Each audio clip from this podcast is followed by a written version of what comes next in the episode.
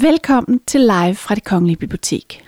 Mit navn er Lise Bak Hansen, og jeg præsenterer denne podcast med highlights fra det Kongelige Biblioteks kulturscene i Den Sorte Diamant. Bodil Jørgensen, Michael Bertelsen, Erik Clausen, Malene Svarts, Stine Stengade, Jens Albinus og Kasper Erik læser unikke og personlige breve op i denne udgave af Brevets Magi. I det Kongelige Biblioteks samling med mere end 2 millioner breve har de hver fundet et særligt brev, der fortæller en historie. Hør blandt andet Malte Bruns afskedsbrev, Erik Skalø i Paris, Malene Svarts fars brev til hendes farmor, der begejstret fortæller om en stor svensk forelskelse og meget, meget mere. I brevserien vækker det Kongelige Bibliotek brevet til live og udforske de lidenskaber, venskaber og skæbner, der i brevet lever videre fra eftertiden. Lad dig rive med og genopdag brevets magi. God fornøjelse.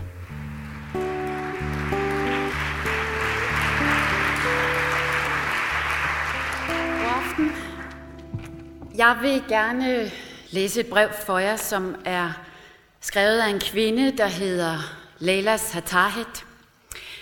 Leila er født i Syrien i 1979, og hun lever i dag som flygtning i Danmark. Og Leila har skrevet et brev til sin bedstemor, som øh, stadig bor i Syrien, i Damaskus, i familiens hus.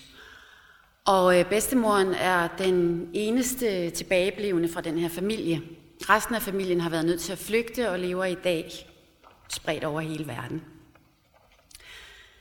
Leila har aldrig sendt det her brev, øhm, for som hun selv har forklaret det, så havde hun et øh, personligt behov for via ord og via det her brev at forbinde sig selv stærkere til det sted, hvor hun, hun stammer fra, det sted, hvor hun hører til, og øh, hun siger, at det på den måde var et egoistisk behov, og derfor har hun ikke sendt det. Men nu skal I få lov til at høre det. 2016. Kære Sabuhe, jeg skriver, fordi jeg er bange for, at du snart vil dø. Men for at være ærlig, er jeg mere bange for, at dette brev ikke vil nå frem til dig. Jeg har ikke kunne finde mod til at fortælle dig, at jeg ikke er stærk nok til at ringe. Når jeg hører din grådkvalte stemme, der famler efter ordene, kvæles jeg. Og derfor er det nemmere for mig at skrive uden direkte kontakt. Men du kan jo ikke læse. Og verden vil i stedet for læse dette brev, og andre vil vide, hvor meget jeg savner dig. Jeg har lovet dig at skrive din livshistorie, den der er proppet med smerter og er trist som en Bollywood-film. Den er ikke bare trist, men den er også fyldt med så mange tilfældigheder, at ingen vil tro på en sådan historie. Og derfor har jeg ikke skrevet den. Tilgiv mig og tro mig, når jeg siger, at i krigstid er der ikke plads til historier om livet. Kun historier om døden kan sælges.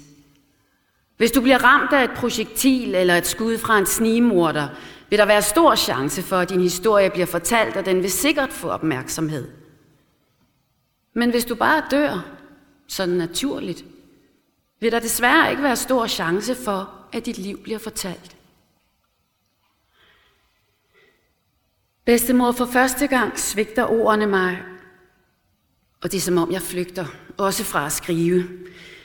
Mit hoved er som en tom kasse med en sætning i. Jeg savner dig. Sabuhe, det navn, de plejede at kalde dig. Samme navn som den smukke arabiske sangerinde. Hende, der var kendt for sin enorme appetit på livet. I to deler det samme navn, men ikke den samme lyst til livet. Du har ikke været som andre bedstemødre. Ikke som dem, vi ser i fjernsynet, eller dem, vi hører om. Så nogen, der sidder på sengekanten og læser op fra en bog fyldt med farver. Nej, du plejede at lægge dig ned ved siden af mig i sengen og fortælle historier om dit liv, din familie eller dine slægtninge, om deres bryllup og skilsmisser og fester og alt den ballade, der hører til. Og du delte de historier med mig. Og det føltes som om, vi delte hemmeligheder. Jeg kan stadig huske din historie om min bedstefar, som giftede sig med dig, da du ikke engang var fyldt 13. Familiens krav. Og du fortalte mig, hvordan din onkel, som du havde så inderligt, stoppede dig, mens du var på vej til skole og sagde, i vores familie går pigerne ikke i skole. Du var kun 8 år gammel, og du var glad for at gå i skole. Du har aldrig tilgivet ham. Og hver gang du fortalte den historie, begyndte du at græde. Og du gentog over for mig, at jeg skulle blive færdig med min uddannelse og blive uafhængig af en hvilken som helst mand. Jeg blev færdig med min uddannelse. Ikke som læge, som du ønskede, men til gengæld er jeg blevet fri og uafhængig af manden, som du ønskede. Dengang jeg var lille, der var jeg ikke så interesseret i familiens historier. Men i dag er de min reference, min kultur, mit miljø og mit tilhørssted. Og jeg ville bytte hele mit kommende liv for en enkelt nat, hvor jeg ville kravle op i din store seng, som er dækket med din duft, blot for at lytte til dine fortællinger. Kan du huske mit bryllup? Du havde lovet at sy mig en kjole, og du gik og sparede op til det. Men du fik det ikke gjort, og jeg ved godt hvorfor. Du var ikke glad for mit valg af mand. Og hvordan i alverden kunne du blive tilfreds med mit valg af en mand? Altså selv hvis han var den bedste i verden, vil du aldrig blive tilfreds, fordi du har jo en prinsesse, som ingen almindelig mand fortjener. Og i øvrigt vil jeg betro dig, at du havde ret, og ham jeg giftede mig med har vist sig at være ret almindelig. Jeg er skilt nu. Apropos bryllupskjolen. Den minder mig om dit bryllup, som jeg dengang ikke i min vildeste fantasi kunne begribe. Hvordan kunne de gøre sådan noget mod dig? Hvordan kunne de tvinge dig, en kun 13-årig pige, til at gifte sig med sin egen svoger, og så endda lige efter din søsters død, bare fordi han gerne ville have en kone fra den samme familie som den afdøde kone? Du var et barn. Du tissede en dag i sengen, men alligevel skulle du giftes. Du græd, da de iklædte dig bryllupskjolen, den samme som din søsters, som om de ville erklære din død også. Du fortalte mig historien ned i mindste detalje, og vi græd sammen. Jeg er sikker på, at hvis du havde kunne skrive, så ville du have været en meget vigtig forfatter i dag. Og jeg glemmer aldrig, hvor trist du blev, og den sorg, du genbesøgte, hvordan dine øjne forsvandt i fortiden og bragte minderne frem for på ny at gøre dem levende. Hver gang du fortalte en historie, gennemlevede vi den sammen, og du var god til at, gentage disse historier. Hvorfor skulle du gentage dem? Som barn kunne jeg ikke øh, nyde dine historier. Jeg synes, de var kedelige og triste. For du fortalte jo aldrig om prinsessen med den røde kjole, eller om den frelsende prins på hesten. Dine historier var om dig, du den forældreløse pige, hvis familie havde dækket hende med slør og giftet hende bort imod hendes vilje.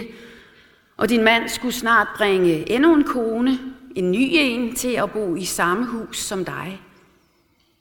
De historier var jo ikke noget for en lille pige som mig, vel? Men i dag er de guld værd. Du var stolt af dig selv, da du ikke tillod ham at komme nær dig, tale med dig eller røre ved dig i fem år, selvom du ikke kunne forsørge dig selv eller dine fem børn. Alligevel gjorde du oprør. Så du må jo have været en stærk kvinde. Du må også have været storsindet, siden du ikke nærede noget had til den nye kone, som du fortalte mig om.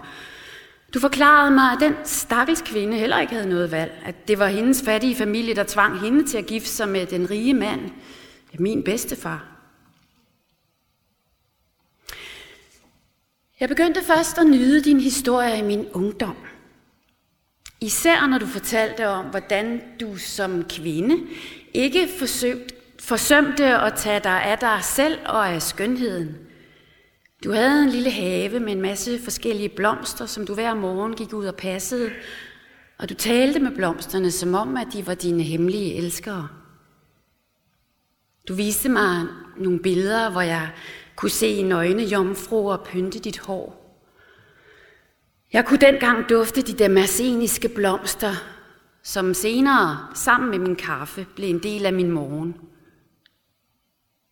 Du fortalte mig også om, hvordan du alligevel blev jaloux, fordi min bedstefar foretrækker at tilbringe natten sammen med sin nye kone, selvom hun besad mindre skønhed og ynde end dig, og ikke var så fin familie som din. Mænd kan lide at drikke fra bunden, plejede du at sige til mig. Og jeg kan stadig komme til at grine, når jeg husker, hvad du tænkte om mændene. Jeg husker alle dine råd om, hvordan en kvinde bør behandle mænd. En klog kvinde er den, der er sød ved sin mand og kan nå sine ønsker på indirekte måder, fortalte du mig og tilføjede, at sådan er kvinderne fra Damaskus. De er noget særligt, og derfor siger man også, at den, der ikke gifter sig med en kvinde fra Damaskus, har ikke haft et lykkeligt liv. Jeg kan ikke sige, at jeg har taget imod alle de der råd. At dem, der er baseret på dine erfaringer i kærligheden og ægteskabet, dem var jeg ikke så imponeret af. Jeg kunne bedst lide dig, når du viste mig den stærke og selvstændige kvinde, som nægtede blot at følge manden. Du var ikke lige så god til at være glad som mig. Dine historier havde som regel triste slutninger. Ikke som dem i romanerne eller i filmene. Dine historier var ikke fiktion, men jo fra det virkelige liv. Min mor plejede at sige, at du allerede havde sikret dig en plads i himlen, alene på grund af, hvor meget lidelse du havde i livet. Jeg er bange for den dag, du skal dø. For mig er du hele Damaskus, som jeg efterhånden har mistet kontakt til. Du må ikke dø. Jeg prøver at ignorere min mors ord om din alder og din sygdom. Jeg tænker på dig som det hjem, jeg er vokset op i. Som de lille nøgne jomfruer, når de blomstrer og slynger sig op af hegnet, som om de vil nå til himlen. Du er min morgenkaffe, og jeg er din prinsesse.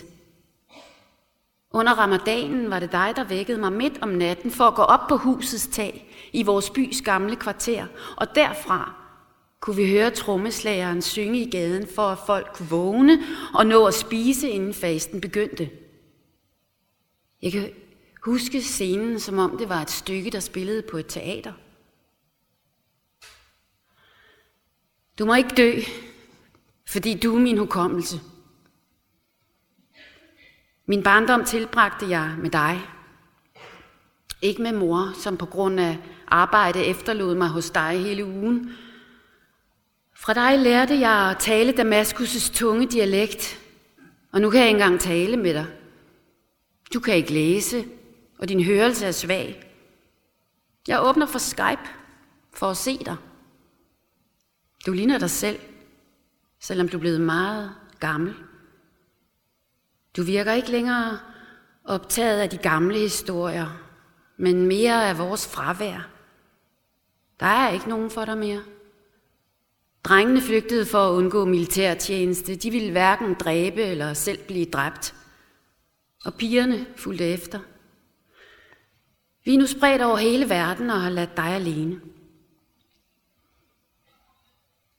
Jeg forlod dig, inden du var færdig med dine fortællinger Inden den sidste, som endnu ikke er afsluttet, krigens historie. Jeg ønsker inderligt, at du lever lidt længere, bare til krigen er afsluttet, så du for en gang skyld vil kunne fortælle en historie, som ender lykkeligt. Kan du huske vores aller sidste samtale,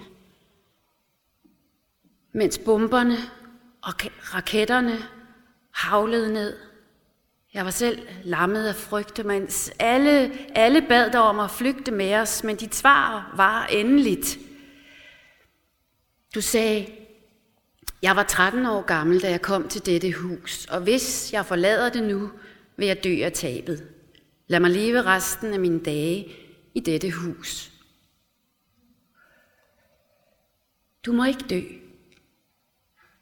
Måske mødes vi i vores hus igen og græder sammen. Huset, dette hus, som jeg blev tvunget til at forlade. Kærlige hilsner, Leilas.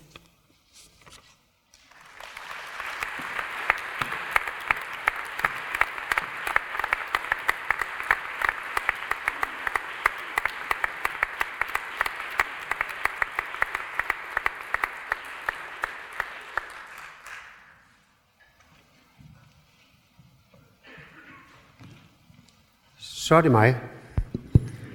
Og øh, vi sad, de er blevet så stille, de andre, men øh, ude bagved, der råbte og skreg de, øh, inden vi kom herind. Vi sad og snakkede om, øh, hvem er os, der sidst har skrevet et langt, håndskrevet brev. Jeg tror, Katinka, du var den eneste. Men det var juleaften, så det, det var jo sidste år. Det er et år siden.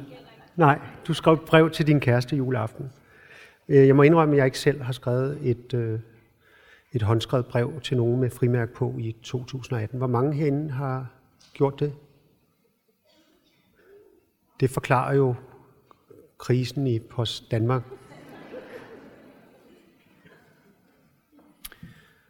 Sådan er der så meget, der ændrer sig. Jeg var også lige ved at råbe, du skal have en stol, da du spillede, men det er jo X-faktor.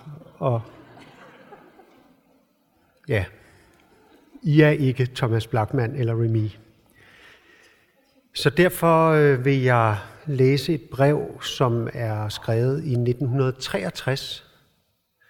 Det er skrevet af forsangeren fra Steppeulvene, Eik Skalø. Han har skrevet det til sin kæreste Iben Nahl, som var hjemme i Danmark. Han øh, var 18 år, da han skrev brevet. Det var hans første sådan, store dannelsesrejse, hvor han øh, tog på tommelfingeren ned gennem Europa til Paris. Og det eneste, han havde med, det var Ibens øh, akustiske guitar. Og så levede han af, som gademusikant, og hvad han ellers fik forærende af, af folk dernede. På den tur var det første gang, han øh, prøvede at ryge øh, marijuana. Han stiftede også bekendtskab med nogle, nogle smertestillende piller, øh, euforiserende piller, som Jean-Paul Sartre havde anbefalet varmt i nogle interviews i de franske aviser. Øhm, og øh, jeg skal ikke kunne sige, om han har været på nogle af delene, da han skrev det her brev. Men Monique.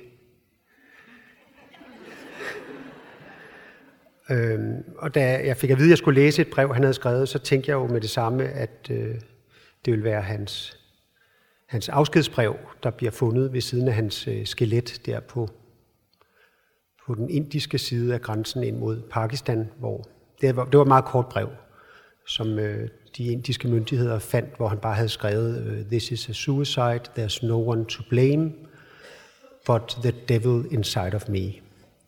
Men det er ikke det brev, for vi skal meget længere til, tilbage i hans liv, hvor han kun er 18 år og sender det her brev hjem fra Paris.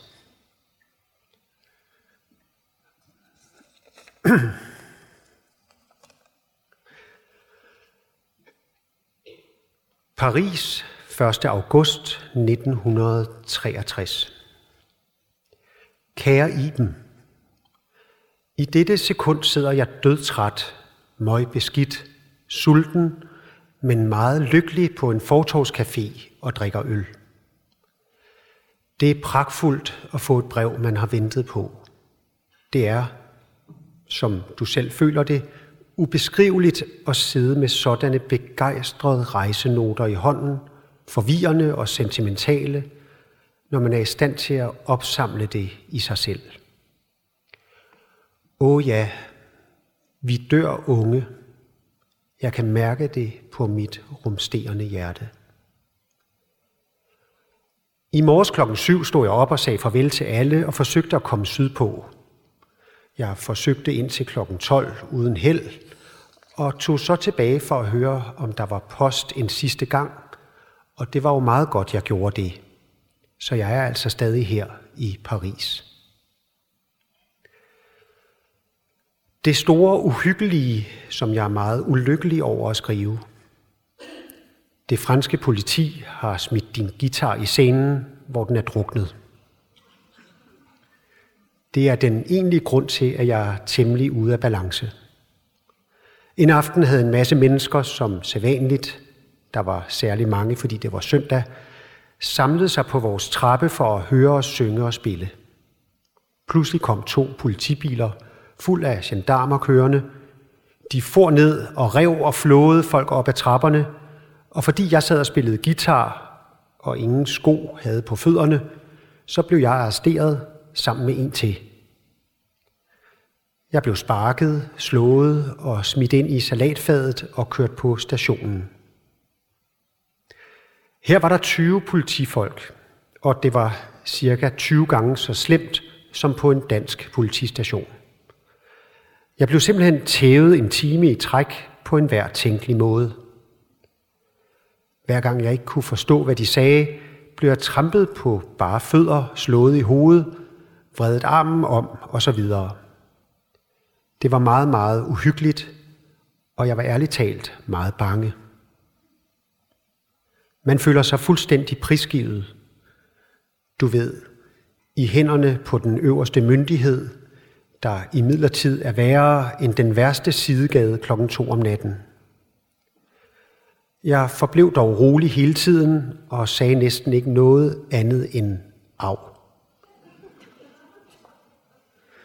En time senere bliver sluppet fri efter at være blevet fotograferet fra siden og forfra som en ægte forbryder. Jeg har simpelthen aldrig været ude for noget lignende, da jeg kom tilbage til broen som en helt naturligvis for at blive plejet af pigerne, fik jeg at vide, at politiet havde smidt min guitar i vandet, plus Majbrits taske indeholdende to kjoler til ca. 150 kroner, pas, Karstens briller og så videre. De smed det kraftede med direkte i vandet, og millioner af mennesker har set det. Men man er magtesløs. Så er der noget meget sjovt her, for her skriver han, jeg lever udelukkende af flytbrød, altså F-L-Y-T, men jeg tror, han mener flytbrød.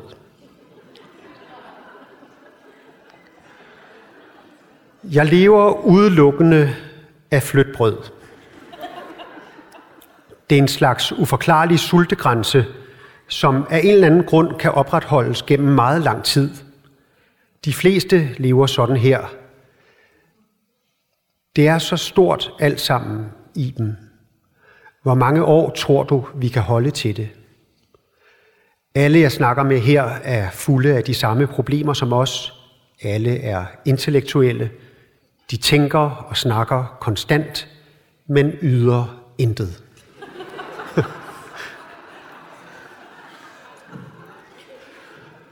og alligevel lever de ufatteligt hårdt år efter år, altid restløse, altid på rejse, nye jobs, nye steder, kun med tanke for i dag og i morgen. De spiller spillet, farsen, iklædt masker af forskellig art, larmende, grinende, grædende over brædderne i dette vældige teater af meningsløshed og ubestandighed. Det er en ond ting, brutal og smertefuld, men jeg tror, at ubestandighed, glosen ubestandighed, er en af de vigtigste for forståelsen af vores tid, hvor øjeblikke er absurd vandren omkring og væren i det hele taget. Ordet har tit skåret mig med skarpe knive, siden jeg så det i Sisyfos-myten første gang som en væsenlighed. Ubestandighed. Dette sug af smerte, dette svæld, der bor i os selv og i enhver ting, der optager os. En fortræffelig hollænder, Peter, som jeg vist har nævnt i sidste brev, sagde til mig, Først øh, må jeg lige fortælle, at han var en vidunderlig klovn, der optrådte konstant. En lang stodder, der altid lå. Han var en pragtfuld fyr. Men i et stille øjeblik sagde han til mig, I feel like 50 years old. Jeg sagde til ham, jeg beundrer dig, fordi du er i stand til at le og gakke hele tiden. Jeg spekulerer på, om grunden til, at jeg ikke magter det i så høj grad som du, er, at det er mig, der føler mig som en på 40 eller 60 år. Oh boy, you've got the point, sagde Peter. Det var alt, hvad han sagde. Siden den tid snakkede vi meget sammen. Det er jo lidt en modsætning. Det var min note. Øhm. Vi havde aldrig set hinanden før, men alligevel følt den samme ting af samme grunde. Så kommer der et nyt afsnit. Bologneskoven fredag.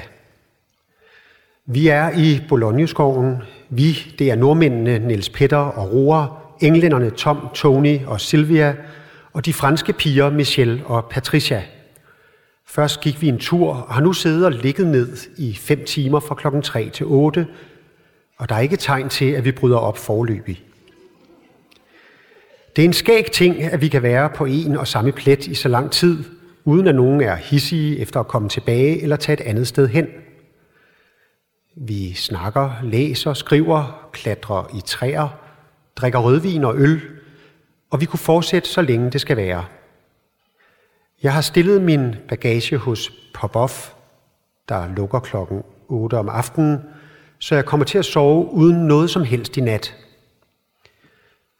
I morges kl. 8.30 kom politiet og jagede os ud af poserne. De kommer altid først om morgenen, for hvor fanden skulle de gøre af os om natten? Lørdag 0.45. Det er nat nu. Jeg sidder alene på en fortogscafé og drikker et glas øl. Alene. Ja, det er et under en sjældenhed lidt desværre. Jeg har netop turet rundt på en masse små steder sammen med et par andre og drukket en masse rødvin, spist fritter osv. Inden jeg rejste herned, fik jeg at vide, at Paris var en helvedes dyr by, men det er den rene, fersken, fine løgn, hvis man da har lidt celler på. Jeg havde ikke troet, at jeg kunne klare mig en dag mere end to uger uden med næsten ingen penge med hjemmefra, men jeg har stadig 30 frank, og det skulle ikke være komplet umuligt at buske. Busking er et engelsk ord for at spille for penge. To go busking. Folk kommer og slår sig ned ved mit bord, hvor jeg skriver, og de giver mig cigaretter. Det er pænt af dem. Jeg kan godt lide folk.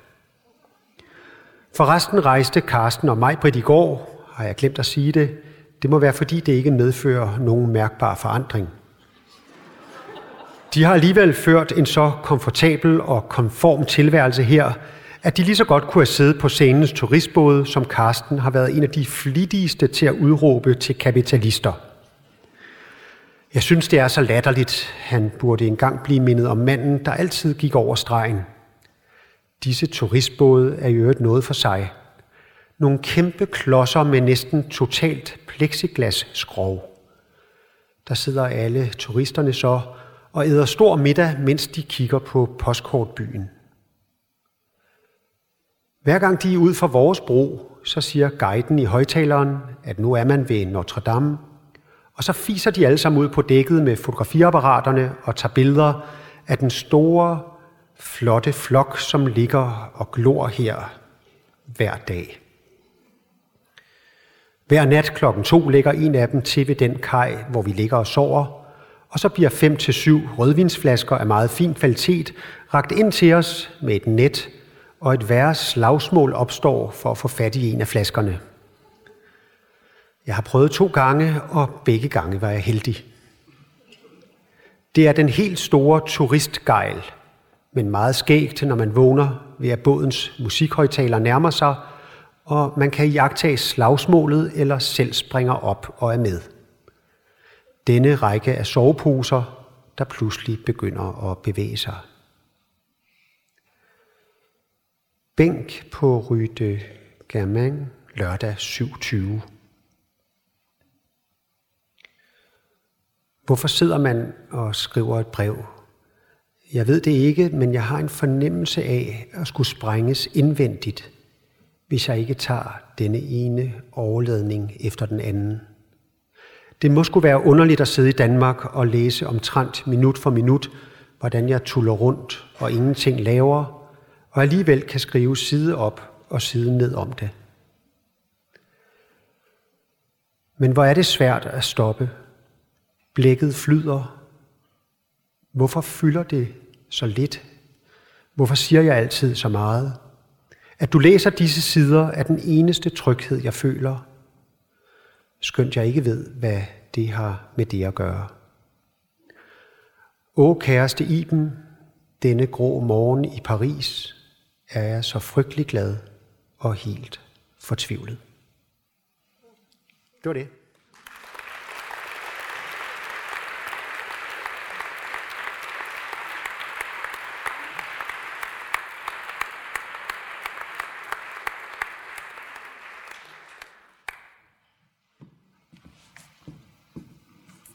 Hej.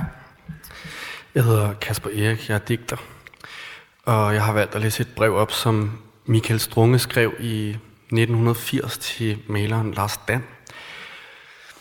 Øh, altså for det første har jeg valgt at læse det op, fordi det er et af de bedste breve, der nogensinde er skrevet, og meget forfærdeligt, det jeg kommer til at sige nu, men måske er det også øh, det bedste digt, Strunge har skrevet.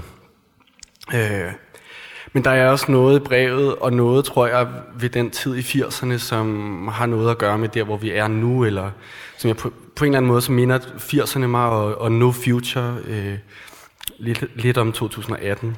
Jeg er født i 87, så jeg er født efter at Strunge døde. Øh, men vi lever i en tid, hvor der er flere og flere unge, der begår selvmord. Øh, også ældre mennesker, der begår selvmord. Øh, Cranberries' forsanger Dolores O'Riordan døde for kort tid siden. Hun var en af mine helt store helte.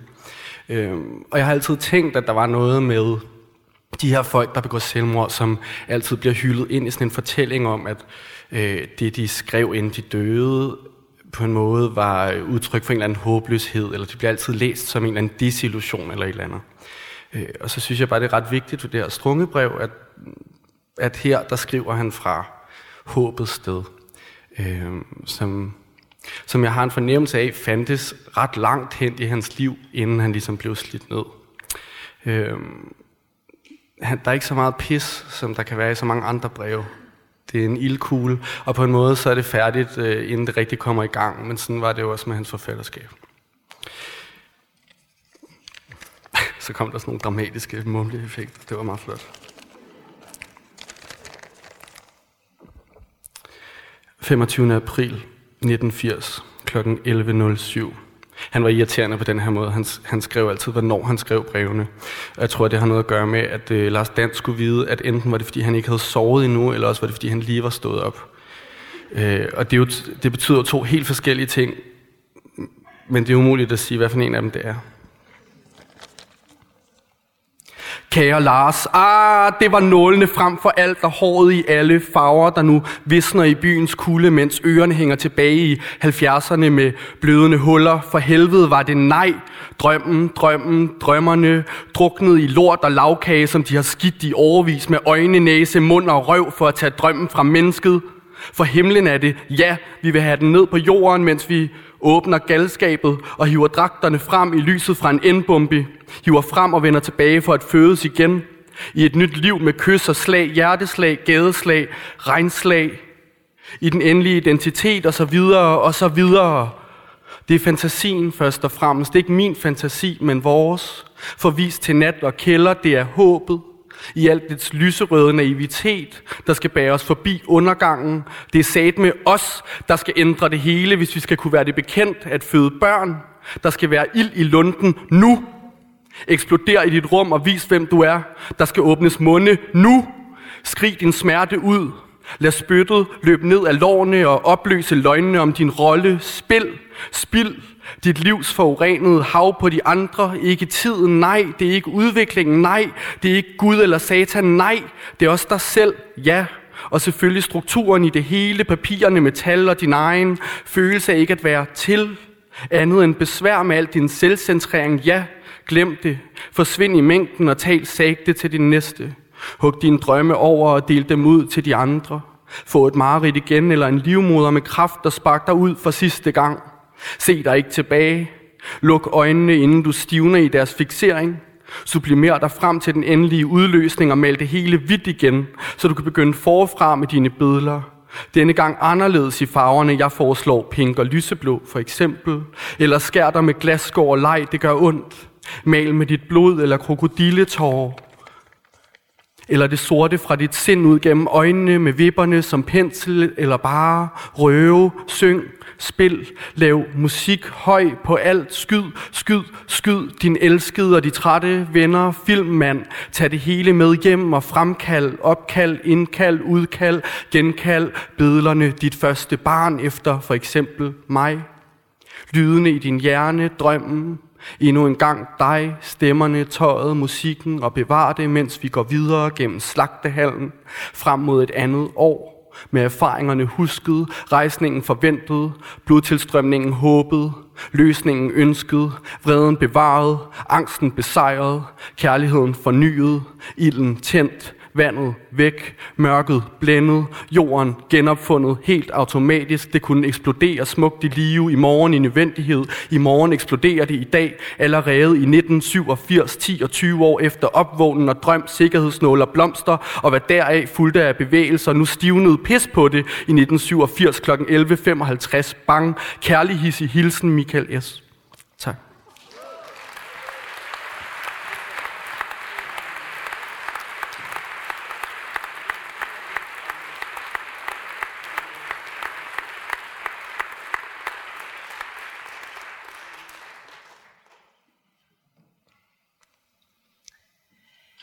Det værste ved at øh, sende breve er, at man, ikke, man skal ikke længere øh, slikke på frimærket. Altså nu er det klistermærker, og alt går hurtigere og hurtigere, men at sende et brev, det går langsommere og langsommere. Det er også mærkeligt. Øh, jeg elsker at skrive øh, håndskrevne breve, men øh, de når jo ikke frem så hurtigt som ordene, vi lige har hørt.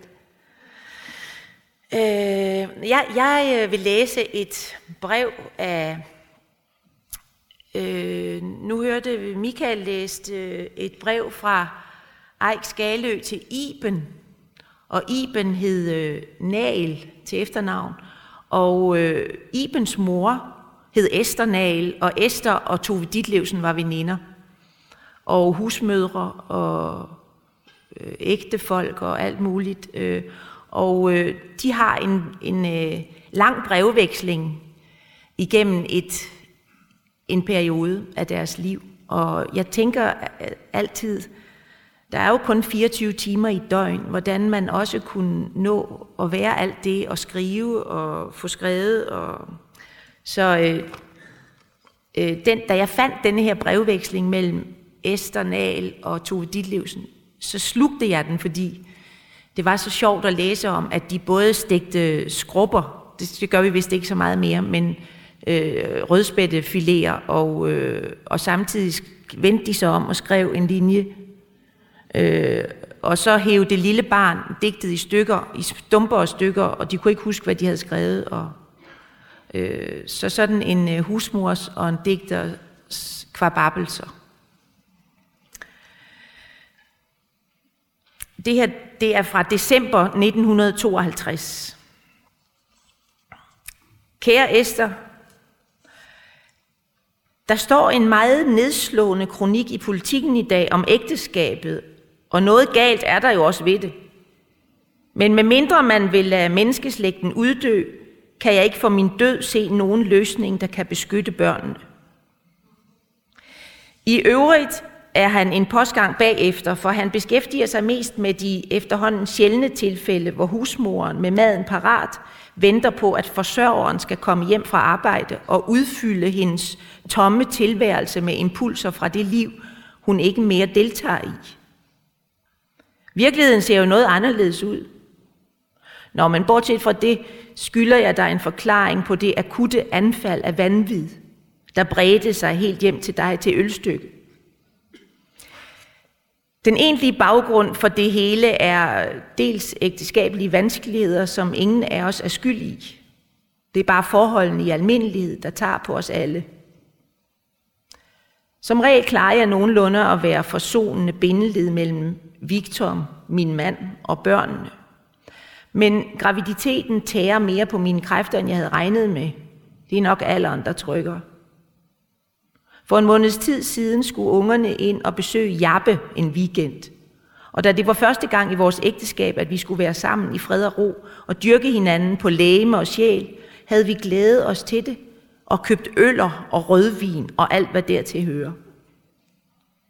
Så blev bæstet uden videre inde i byen.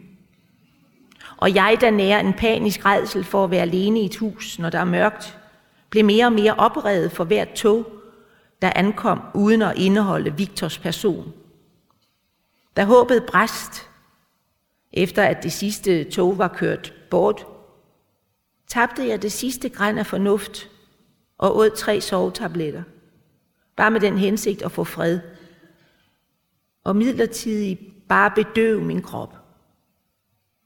Men jeg ville ikke gå i seng, før de virkede, og det synes jeg slet ikke, de gjorde, hvorefter jeg tildelte mig selv en tre-fire stykker til.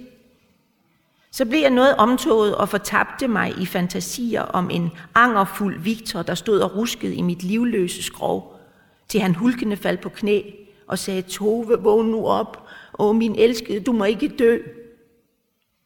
Tanken var så sød, at jeg flot slugte endnu en håndfuld. Svælgende i nekrologfantasier. Men selvopholdelsesdriften er Gud være lovet stor. Og med mine sidste kræfter ringede jeg til min læge og bad ham besørge det videre fornødne. Det svarer omtrent til at ringe til brandvæsenet. Kom og spænd lanerne ud, jeg springer om 10 minutter. Og så kan jeg ikke huske mere af den affære, før jeg vågnede op på Rigshospitalet med indbundet højre hånd. Jeg havde i vildelse smadret en rude på Hillerød sygehus. Med en del besvær fik Victor mig udskrevet, men hånden kan jeg stadig ikke bruge. Jeg skriver med venstre. Det er en nerve, der er lederet, tror jeg. I begyndelsen gjorde det ikke ondt. Men pludselig fik jeg de mest modbydelige jag op gennem armen.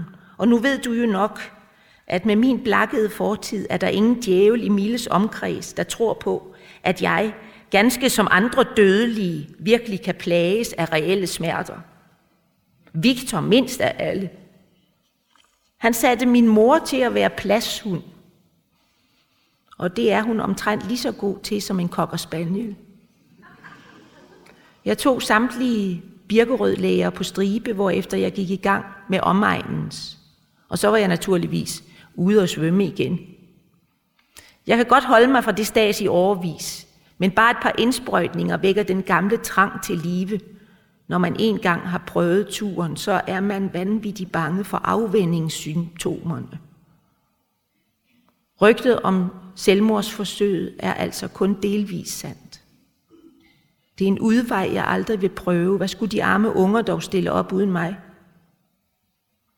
Nu klarede jeg skærene med en uges ophold på Userød. Nu gokker jeg rundt og prøver at lave julestemning med 60% blod, en ubrugelig højre hånd og en mand, der vist synes, at han har gjort et rigtig dårligt parti. Ved højtiderne kommer han altid i tanker om sin forladte kone og barn, og de skygger er det svært at tage kampen op mod. Jeg sætter min lid til, at forløsningens time snart kommer. Så får han da en aktie med i foretagendet. Behøver jeg at pålægge dig diskretion? Der er jo ikke ret mange, der vil kunne forstå noget af alt det her, eller finde anden betegnelse for det end hysteri. Det er for øvrigt også en sygdom. Med hensyn til hånden skal den nok opereres. Jeg er bliver en idiot.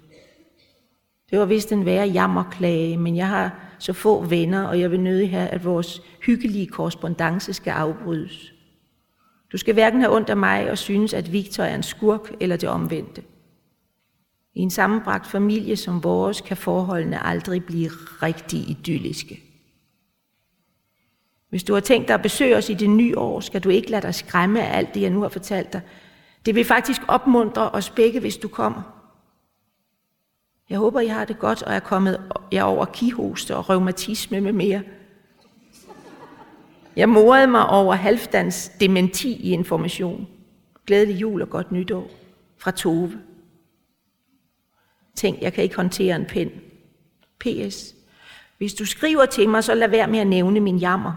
Victor kan ikke fordrage, at jeg blander andre ind i vores privatliv, og det kan jeg sådan set heller ikke. Men det er alligevel rart at få luft en gang imellem. Ikke, Esther? Smerterne i hånden holdt op efter 10 B-vitamininjektioner.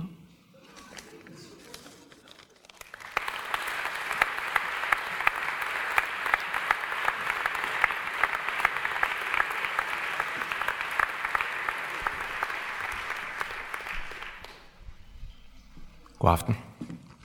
Ja, kan du høre, at øh, jeg ikke kan være alene mere, er et øh, perfekt stikord til det, jeg skal læse. Jeg skal læse to breve. Sådan kan man rave til sig. Den edle kunst at skrive trusserne af en pige er blevet praktiseret af mange øh, mænd i ind- og udland. Nu skal vi høre fra to danske mænd, som har kastet sig ud i den her disciplin. Den ene skriver i 1830'erne, han hedder Hans Christian. Den anden skriver i 1960'erne, han hedder Henrik. De har begge to nogle meget store forestillinger om sig selv. De opererer på et krydsfelt imellem alkymi, øh, transcendens og hysteri. Og øh, de opdager begge to midt i den her øvelse om pigen og trussen, at der bag den meget fysiske trang gemmer sig et andet element, som man kunne kalde øh, et sprogskab eller et digterskab. Øh, det er de ting, de har til fælles. Den første ender med at blive så gruelig berømt. Han hedder Andersen til efternavn. Og han øh, er ikke tonet frem endnu. Det gør han nok om lidt, er jeg blevet lovet. Øh, han skriver et brev, som jeg tror er ment som et brev, skrevet som et brev. Øh, og mens han skriver det, så besværger han pigen, at hvis hun nogensinde viser det her til nogen, så... Og så snart han er færdig med at skrive det, så opdager han, at det knæmer er så god litteratur, så han skynder sig at sende det til en forlægger. Så man kan sige, at han forlader brevet og går ind i litteraturen, og jeg-helvedet, jeg-teatret, som ligger der, der bliver han sandsynligvis resten af sine dage, og ikke mindst efterfølgende. Den anden øh, hedder Bjelke til efternavn, og er mindst lige så stor i egen overbevisning, men er øh, ikke, øh, har ikke det samme efterliv øh, endnu. Det kan være, at denne aften vil vende grueligt op og ned på det. Det ville glæde Henrik Bjelke. Han øh, skriver, hvad han selv mener er begyndelsen til et stort litterært værk. Første person ental udkommer i 1968. Det giver sig ud for at være en bog, men inde i bogen praktiserer han øvelsen at skrive trusserne af en pige til en sådan perfektion, at han skriver sig ud gennem skriften og ender med faktisk i det, der er en bog, at formulere et brev. Så without further ado, Andersen og Bjelke.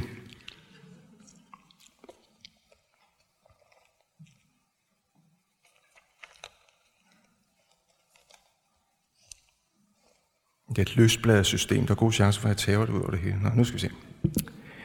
København. Den 30. oktober 1830. Det er mig umuligt at komme til at tale med dem om, hvad jeg må sige dem. Om hvad de må vide, før jeg rejser bort.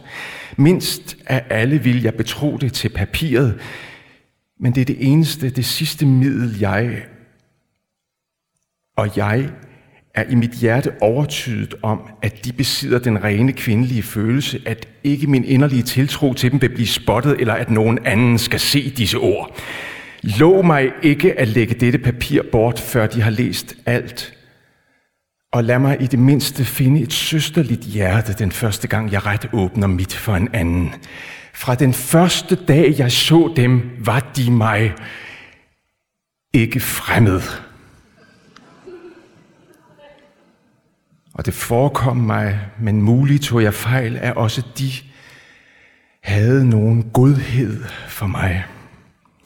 Noget mere end det, verden kalder den selskabelige høflighed. Jeg vidste ikke da, at de var forlovet. Ellers ville jeg straks have søgt at bekæmpe de følelser, der før i en tid var mig aldeles fremmede. Nu har deres brødre sagt mig deres forlovelse. Jeg burde altså resignerende træde tilbage, men tankestreg, tankestreg. De har vist allerede kunnet mærke mine følelser. Jeg er ikke verdens klog nok til at kunne skjule mit hjerte, og jeg drømmer mig til et håb, uden hvilket mit liv er tabt. Elsker de virkelig den anden?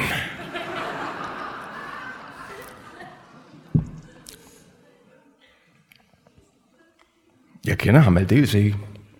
Kan intet have imod ham, og hvis nok har han sine fortrin, da de jo har valgt ham. Men elsker de virkelig hinanden?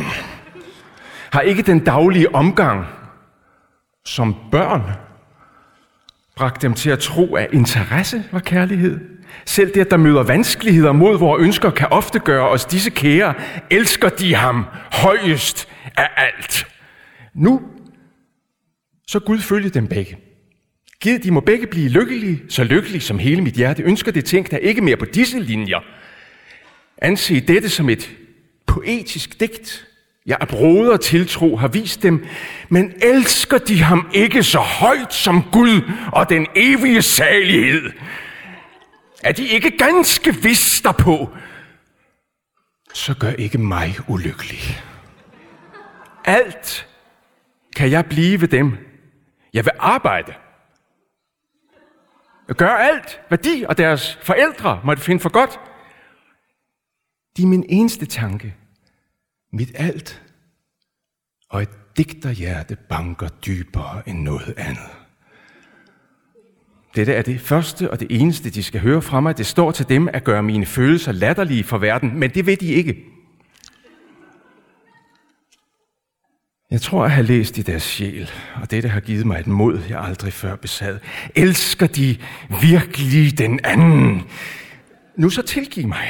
Tilgiv, at jeg har våget dette, der der ville være en formastelse. Giv, de begge må blive lykkelige og glem et væsen, som aldrig, aldrig kan glemme dem.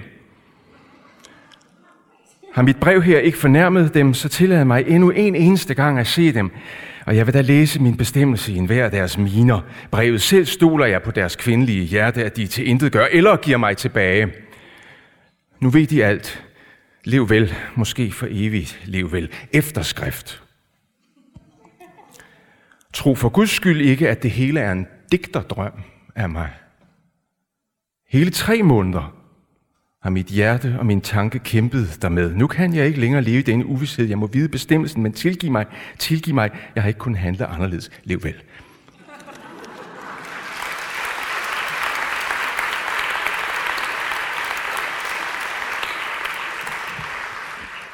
Henrik Bjelke, København 1967. Næste dag sender jeg hende et brev, hvor jeg tager mine ubehageligheder i mig igen og giver hende en undskyldning for den telefonsamtale. Herpå tager jeg ud til hende men finder hende stiv, kold, uimodtagelig. Mit brev har ingen virkning haft. Hun erklærer, at hun ikke tror på os, at vi ikke passer sammen, at jeg træder på hende, og at det seksuelle, vi har sammen, ikke har en kæft med kærlighed at gøre. Jeg forlader hende hurtigt, fortvivlet. Jeg regner ikke med at se hende igen, før hun har været hos sin psykiater, hvilket først kan ske 14 dage senere på grund af ventetid. Fire dage hengår hun læser til prøve, jeg spekulerer. Den femte dag ringer hun op og vil gerne i biografen. Med mig. Jeg skaffer billetter. Det er lørdag. Hun kommer klokken syv efter hele dagen hos moderen at have drukket behørig takke af til for sygeopholdet. Fra klokken 9 til klokken 11 samtaler vi upersonligt. Herefter kommer vi gradvist ind på spørgsmålet om at fortsætte forholdet. Klokken 6 næste morgen er det hele bjerget i land. Vi elsker hinanden. Vi går i seng, men nøjes med at sove, da vi er meget trætte. Vi kysser hinanden meget, men har ikke samleje. Næste dag vågner vi klokken 10 og fortsætter samtalen. Nu kendelig en smule bedre til mode begge to, men nu sker det der noget mærkeligt. Den naturlige afslutning eller fuldendelse af genforeningen, samlejet, udebliver. Trods mine tilnærmelser. Jeg prøver alt. Er beroligende, er dristig, er tålmodig, er langsom, er uselvisk, er pjørne. Intet hjælper. Pigen er paralyseret af et eller andet. Jeg er langt væk, du, og så forresten har jeg glemt mit pesar. Samtidig tror jeg virkelig på, at visse ting som en slags uheld regner ned over en, fordi man uden selv at ane det mindste derom virkelig har ønsket, det skulle ske. Her er vi igen sammen efter måske 20 dage, og så intet samleje. Jo, det er i sandheden noget mærkeligt, der er sket.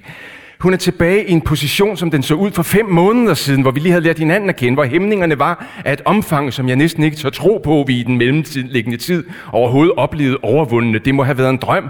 Drømmen om Dolores polioramt og med løst hoved. Jeg tænker, mit liv er ensomhed mellem længe ventede kollisioner med den sjæl, der elsker mig. I mange skikkelser kommer hun, men aldrig kan hun blive, for alt er bevægelse, alt er længsel. Når vi i sammenstødets røde, brummende sekunder dækker hinanden helt, ingen har der længere magten. Der accelererer mit syge blod, og alting må gå videre hurtigere, end det kom. Hun eller jeg føler sejr lige meget. Hendes liv og mit liv er kollisioner, og altid vil jeg længes efter min gamle ensomhed med dens længsel og altid tænke det nærværende allerede som et minde. Gift med søde løgne, dovent henslængt på smålige sjæles beundring og afmagt, selv smålig afmægtig er jeg flygtet fra barndommen, kun halvvejs mod målet, kun til en anden uhyggeligere barndom, den usete, indtil du stod der, søgende med dine fingre efter mit indres ovn for at hente din varme og ved tilbage. Al min varme var reflekteret lys. Jeg et spejl nu knust af dine forfrosne, skuffede fingre under brændinger af gråd og revler af slimhændes slim og min vildede blindhed. I denne nat må ordene ud af denne verden, ud af mig helvedet, og må brøle af skam i jeg-teatret, som står uden publikum, men kun kender dette sprog, som ikke var blasfemikeren nok. Krotsch, trønk, shit. De riddermardinerne i nat, som var det altid nat, og nu hen under gryet var jeg for ustærk, for lidet vendet til lys, som gnomen, hvis øje er for stort. Om igen tilbage til elementet, til den evige nat, gid jeg ikke så, at lys fandtes. Fra nu bor længslen i mig og river mine øjne i stykker i natten, hvor jeg hører hjemme for at skabe dag her, men jeg kan ikke uden dig.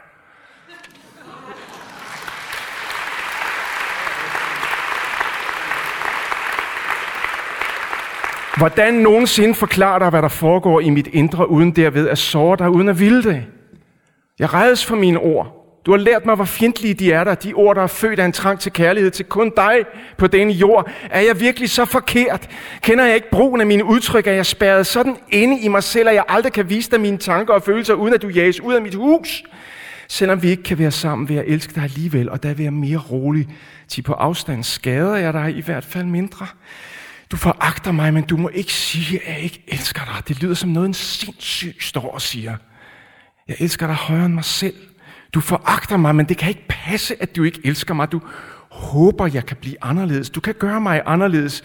Du stødes for let af min façon. Aldrig, altid vil vi kriges og forenes igen af trang til at glemme krigen, som i virkeligheden foregår i vores indre, men ved hjælp af netop hinanden bringes op til overfladen og får udløsning med hinanden som objekt. Fjende er ordet. Det er ikke kærlighed, men fængsel. Du skal have en, der kan give dig udløsningen. Og jeg skal have en, der kan give mig den. Vi kan ikke nogen af os give, selv give noget væk, kun ord. Bunker af ord, men ikke kærlighedsakter. Dertil har livet gjort hver af os for fattige, men jeg elsker dig, Dolores, dig kun. Den sætning elsker jeg. Jeg elsker dig, Dolores, dig kun. Du står for mig bestandig i skiftende bølger af tåge med dit ansigt tårvedet af de ord, jeg har pisket dig med af angst og falsk identifikation af glemt lidelse, hvor fortid er den lænke, vi slår hinanden med, når vi vil ryste den af os. Men aldrig kommer jeg uden om dig, selvom du gemt bag syngende linker, bag dansende tåger, græder af had.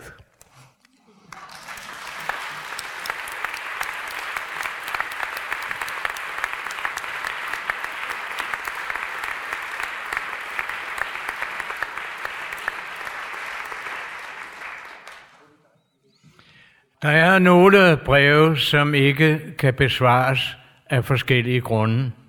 Den historie her er et af dem. Det handler om en ung mand, Kim Malte Brun. Han er 21 år, og han deltog fra september 1944 i illegale våbentransporter over Øresund, iværksat af studenternes efterretningstjeneste og Jørgen Wintergruppen. Han blev arresteret af Gestapo 19. december 1944 i Klassensgade under en våbentransport fra Sverige. Han sættes i Vestre Fængsel 21. februar 1945 og blev udsat for dusør. Brevet her er til hans kæreste.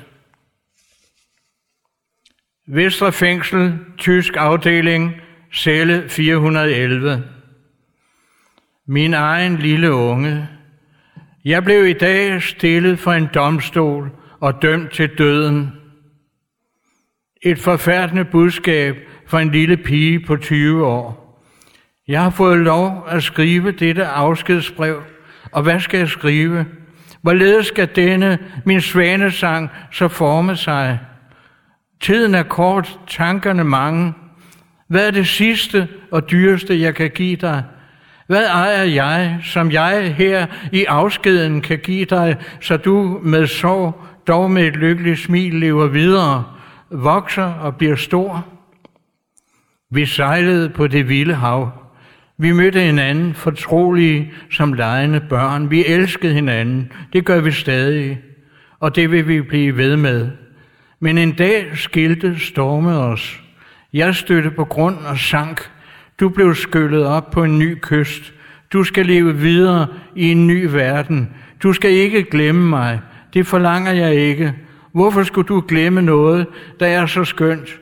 Men du må ikke blive afhængig af det.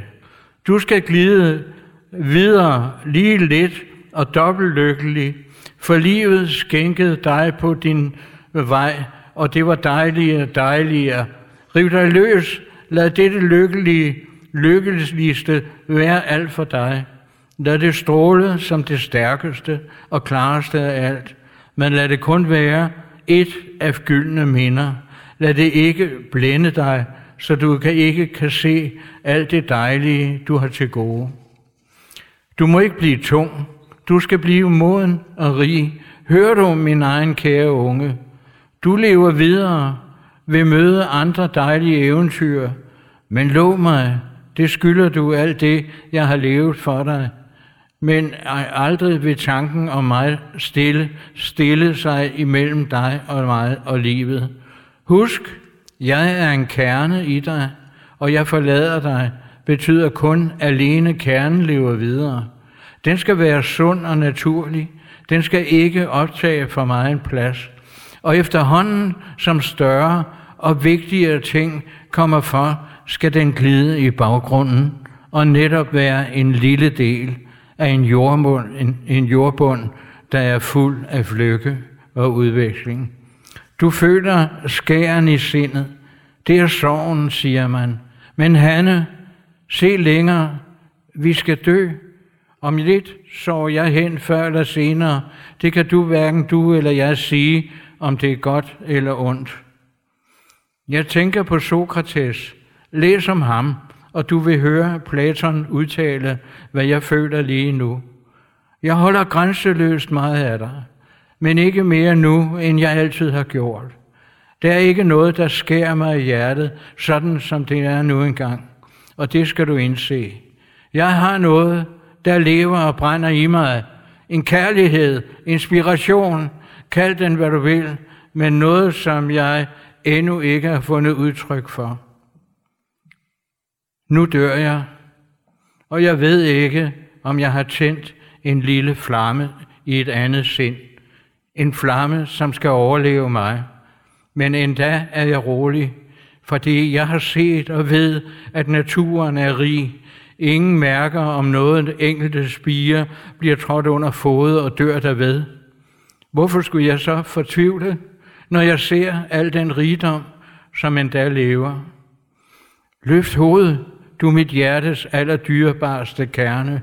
Løft og se, havet er blot endnu, det hav, som jeg elskede, og som har indhyllet os begge. Lev du for os begge, jeg er væk og borte, og det, der er tilbage, er ikke et minde, som gør dig til kvinde i sorg, men til en kvinde, der er levende og varm, moden og lykkelig. Ikke noget med at hæve dig for at sidde på sorgen, for så stivner du og bliver hellig i din tro på mig og på dig selv. Og du vil miste det, jeg elskede højst af fald hos dig, nemlig din kvindelighed. Husk, og det sværger jeg dig, at det er sandt, at al smerte bliver til lykke, men kun de færreste vil nogensinde indrømme det over for sig selv. De hyldede sig i smerten, og vanen får dem til at tro, at det stadig er smerte, og de hyldede sig stadig i den. Sandheden er, at efter smerte kommer dybde, efter dybden kommer frugt. Se, Hanne, en dag vil du møde en, der vil være din mand, og vil tanken om mig så ikke skyde igennem dig. Du vil måske i bunden have en svag følelse af, at du svigter mig, eller noget, der er rent og helligt i dig. Hanne, se op igen. Se ind i mine smilende blå øjne, og du vil forstå, at den eneste måde, du kan svigte mig på, er ved ikke helt at følge et hvert naturligt instinkt. Du ser ham, lad dit hjerte flyde ham i møde, ikke for at drukne sorgen, men fordi du elsker ham af et ærligt hjerte. Du vil blive meget, meget lykkelig, fordi du har fået en grund, hvor endnu øh, for dig ukendte følelser vil jeg tro. Du må hilse, hilse Nitte. Jeg har tænkt en del på hende.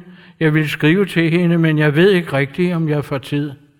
Det er, som om jeg føler, at jeg kan gøre mere for dig, og du er indbegrebet af alt levende liv for mig. Jeg skal have blæst alt det liv, der findes i mig over i dig, så det kan fortsætte og så lidt som muligt gå til spilde. Sådan er min natur endnu engang.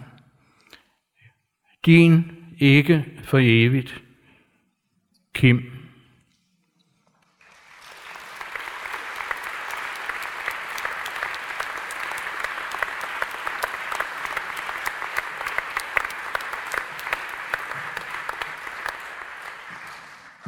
Min far, han hed Walter Schwarz, og han var oprindelig kunstmaler i Skagen, men endte i en alder af 40 år som skribent på politikken, hvor han blev bladets førende kunstkritiker i de næste 30 år.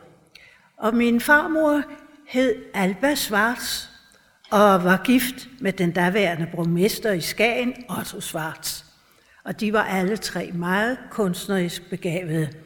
Alba Schwarz havde endda gået på det kongelige teaters elevskole, men opgav sin karriere, da hun mødte min farfar Otto Schwarz.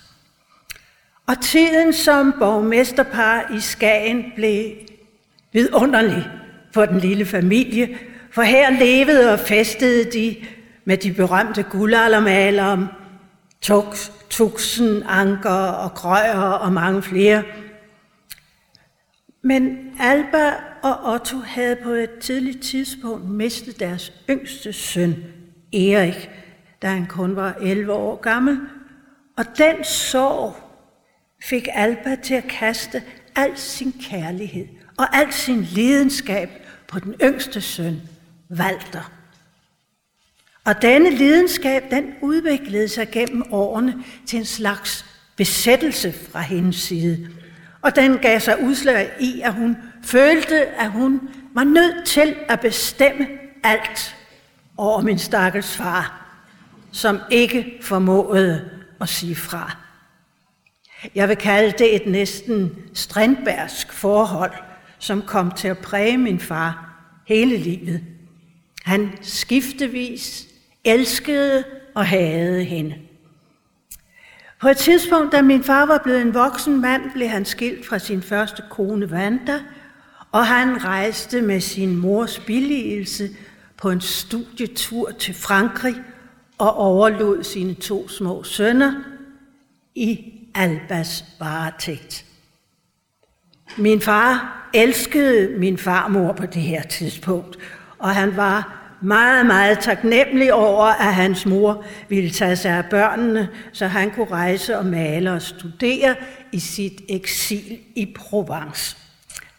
Brevet, jeg skal læse nu, har jeg fundet i det Kongelige Biblioteks arkiver, og det stammer fra den periode, det var cirka 1921. Min egen søde lille mor. Tiden går, og det er vist længe siden, jeg har skrevet til dig. Men jeg har malet i sol. Jeg har tegnet i sol. Og i dag har jeg anlagt et godt billede med skyer og flugt. Jo, jeg begynder at få gang i det.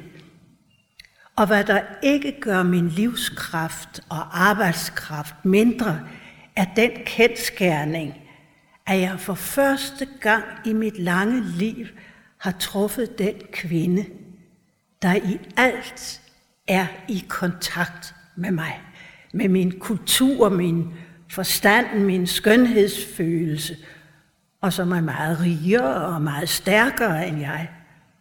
Ja, jeg har før givet dig lov til at grine af mig, når jeg præsenterede dig for dine svigerdøtre. Men denne ene gang må du være alvorlig, og så må du sige mig, om det generer dig og irriterer dig, og om du er dum nok til at tro, at jeg spilder tiden og arbejder mindre. I det hele taget må du sige mig, når der er noget, du er utilfreds med. Men nu vil jeg til gengæld alligevel gå i gang med at fortælle om den Eva, som jeg burde have truffet for længe siden. Jeg har truffet hende på pensionatet i Nice. Jeg talte ikke med hende de første dage, men hun kom til mig. Hun var omsværmet af både mænd og kvinder. Hun var god og rar mod dem alle sammen, og ganske ligeglad med dem. Svenske grever og friherrer stod på trappen med blomster, og gesandterne inviterede til middag. Hun regnede simpelthen for midtpunktet i det skandinaviske selskabsliv i Nice, hvad der jo ikke kunne interessere mig, der ikke kom i dette miljø. Hun er gift. Manden var friherre og hovedrig. Det er hun også. Men han blev borte i krigen i syv år. Og da han så kom tilbage til hjemmet, så var Eva gift igen. Ja, han var jo anmeldt som død. Hun er mor til to små piger, og da friherren er far til dem, og jo egentlig er hendes rigtige mand, er hun nu for børnenes skyld formodentlig nødt til at vende tilbage til ham. Egentlig har, så vidt jeg forstår, begge hendes mænd været en skuffelse. Men øh, måske tager jeg fejl. I midlertid har hun forlangt at være borte fra Sverige i mindst et år for at vælge, hvem hun vil have. Eller om hun overhovedet vil have nogen af dem. Ja, det lyder eventyrligt, og det irriterer mig. Hun er slet ikke eventyrlig.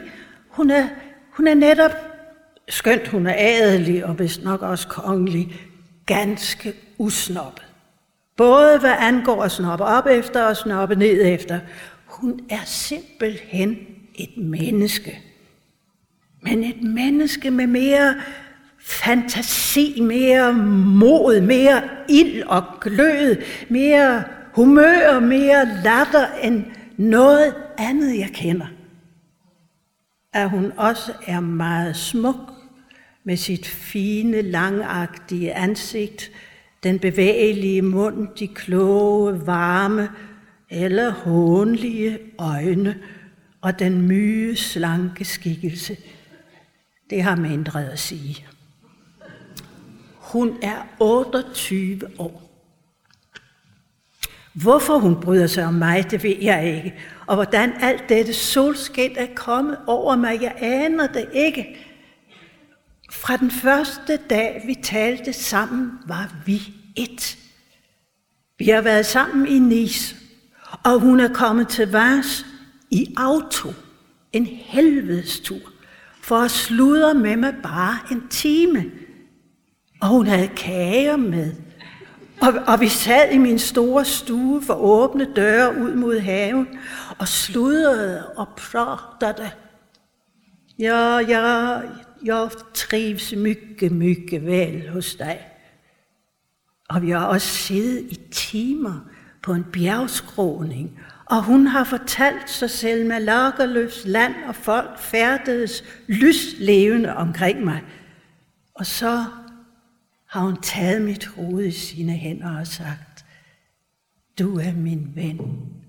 Jeg liker dig. Og hun har skrevet breve til mig, omtrent hver dag. Og et af dem ender med et lille vers af Thor Lange.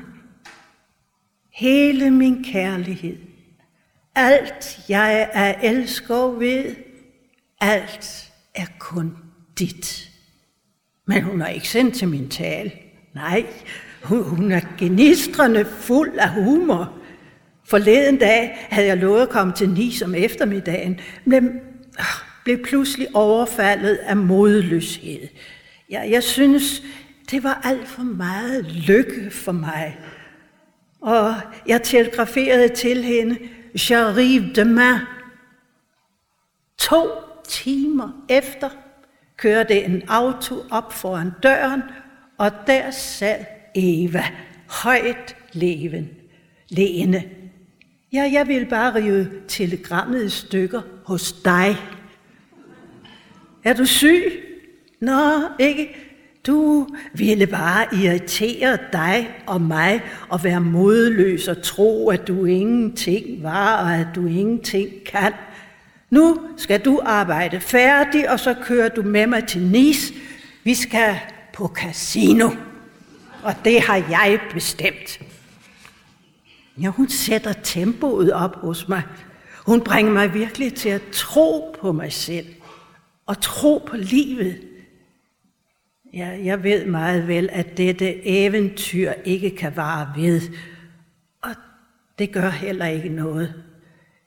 Jeg ved også, at hvad der kommer efter hende, det bliver surrogater. Men jeg er glad for at have mødt, selv for et øjeblik, det menneske, hvem jeg er helt stemt sammen med. Ja, lad så være, at hun ikke kan skure gulv. Ikke aner, hvad penge er, og ikke stopper sine strømper selv. Nej, hun er den friske ånd. Hun er den ubundne tankeflugt, som jeg har længtes efter at møde. Nej, det er løgn. Jeg har slet ikke troet, at den fandtes.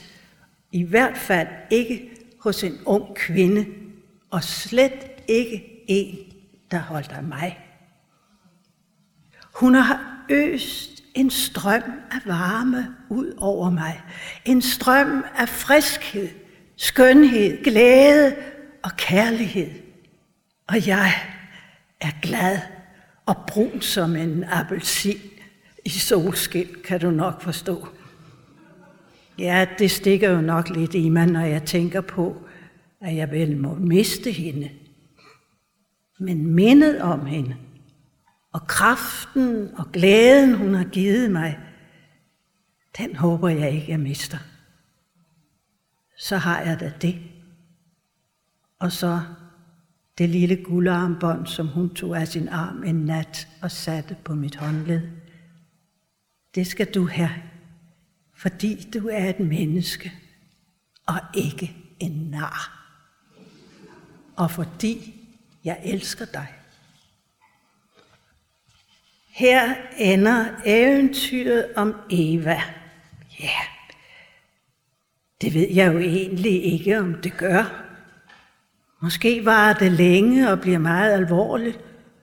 Måske er det forbi i morgen. Men du skal ikke frygte, lige så lidt som jeg frygter For det bliver godt, som det bliver. Og så til sidst skal du have tak. Tak fordi du støttede mig, da jeg skulle ud af det intet, som jeg gik i. Tak fordi du gav mig livet igen. Enten jeg bliver maler eller grøftegraver på denne rejse, til lige meget. Jeg bliver mere værd. Og det takker jeg udelukkende dig for. Uden dig var jeg gået til bunds. Hilsen din taknemmelige Walter.